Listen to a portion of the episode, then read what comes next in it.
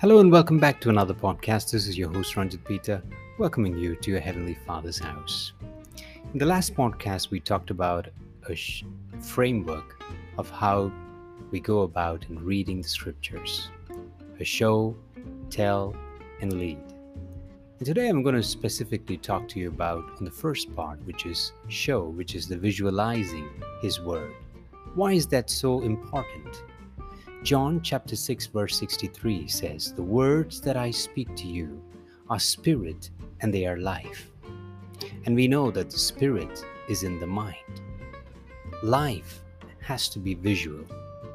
As they say, a picture speaks better than 1,000 words. That's why the words of our Lord Jesus has to be visual in our mind. The scene, the background, the context, the characters, the voices and the noises, everything has to come and play in your mind. Scripture, for me, is better understood when dramatized. I believe God loves some drama too. Look at the story in Genesis. God didn't just tell Moses, day one this was created and day two that was created. No. He causes light to shine, records the time accurately, describes the details, and then follows it up with how he felt after all that he had made it, and said, "It is good." That's why God commands His people to tell them descriptively, vividly, when you explain the Word of God to your children. In Joel chapter 1 verse 3, it says, "Tell your children about it. Let your children tell the children and their children to another generation."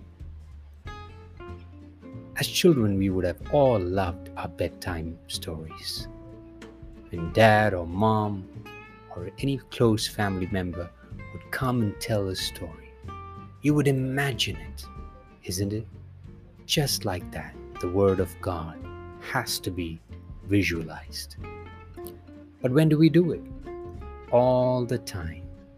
Deuteronomy 11:19 says, "You shall teach them to your children, speaking of them when you sit in your house, when you walk by the way, when you lie down, when you rise up." Why do I do that? Lest we forget. Because the same book, Deuteronomy chapter 4 verse 9, concludes that, "Only take heed to yourself and diligently keep yourself, lest you forget the things your eyes have seen." Which eyes? The eyes of your imagination, as you pictured, as you visualize the Word of God. "And lest you depart from your heart all the days of your life, and teach them to your children and your grandchildren." That's why David says, "I will visualize God even when I am on my bed." In Psalm 63 verse 6, "When I remember you on my bed, I meditate on you in the night watches." I meditate, meaning I visualize, I imagine. That's the same word, meditate, is the same equivalent as an imagination. So look how the psalmist describes to God how much he longs to be with Him. In Psalm 42 verse 1, see how his imagination goes. "As the deer pants for the water brooks, so panteth my soul for you, O God." He could have just said, "I miss you, God." Now that's easy, or it's just plain and simple. But look how much he puts a drama to it. He says, "As the deer panteth for the water brook, so my soul panteth for you." I'm sure God loved that more than any child coming in and saying, "I just missed you." So they all knew one thing. They knew how to present to God a visual. Just like a good PowerPoint presentation goes well in the corporate world, I'm sure It goes really well when you present your case before your Heavenly Father as well. So start visualizing and make a beautiful presentation to the Lord.